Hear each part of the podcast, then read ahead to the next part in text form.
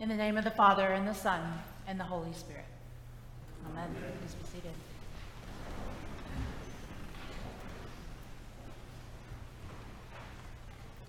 In his poem, Ask Me, William Stafford has a line that I have tucked away in my pocket. And it's one of those lines that seem to find me exactly when I need it. Ask me whether what I have done is my life. It is haunting in its simplicity. Every time I revisit this poem, I am reminded of the common impulse to brush aside this sort of poetic wandering, because, of course, what I have done is my life.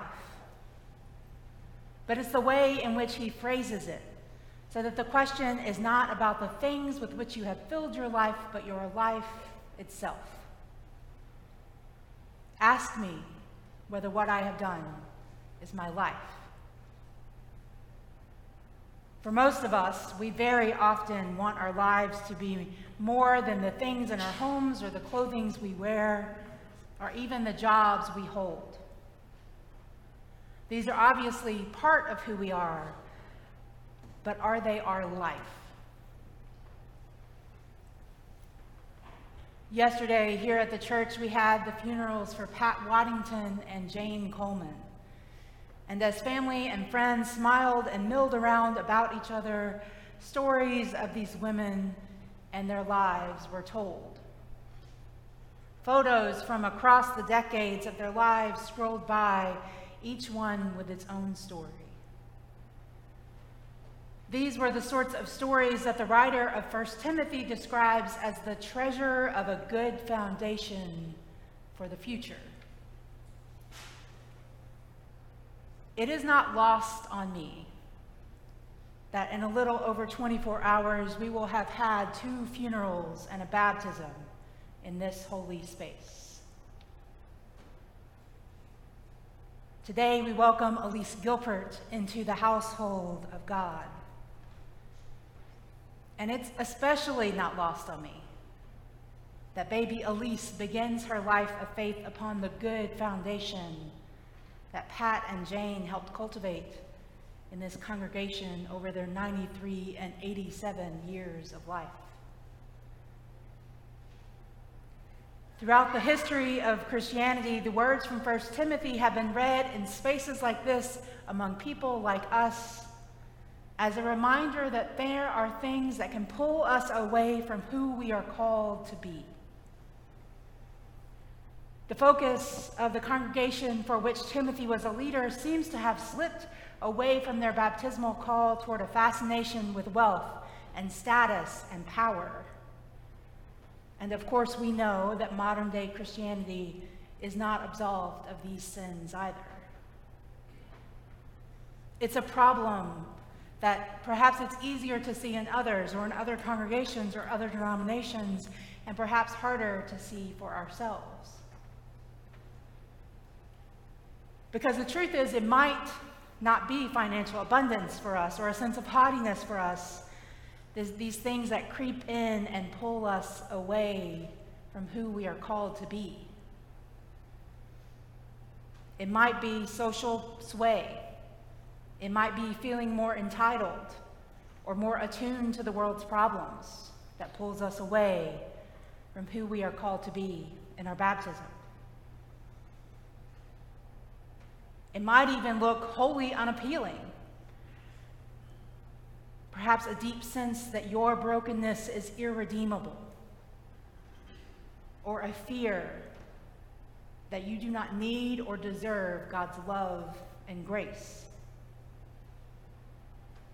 The author of 1 Timothy, it seems, gathers us around these words to ask us Is what you have done really your life?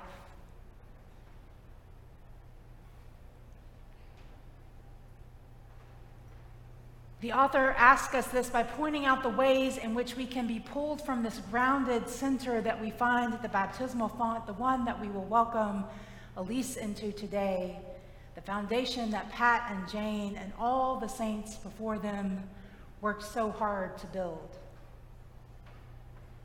But in pointing out all the ways in which love, the love of money or power, or the, even the love of self loathing, this author, the author of 1 Timothy, casts a vision of good works and generosity and a capacity to share from God's abundance. And this, he says, helps us to take hold of the life that really is life. We are called in our baptismal covenant not to just live a good life, but one that is really is life.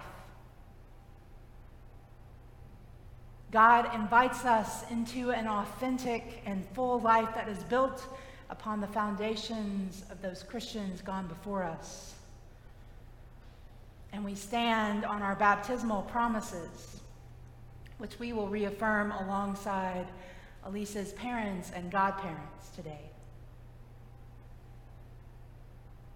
And the question from this passage of Scripture to me this question before us is not whether or not you love money or power or any earthly thing that will pass away, but rather, what sort of life are you living?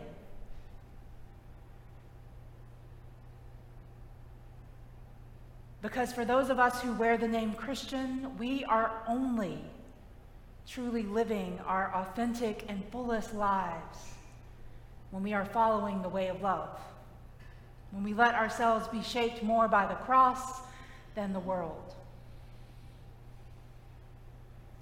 On this day, we welcome Elise.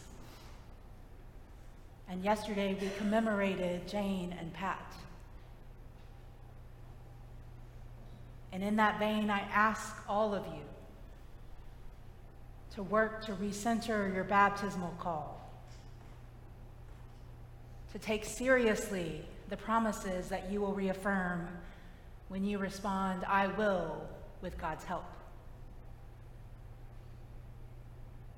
And I ask that we stand together upon the foundation of all the saints gone before us, so that with God's help, we can take hold of the life that really is life.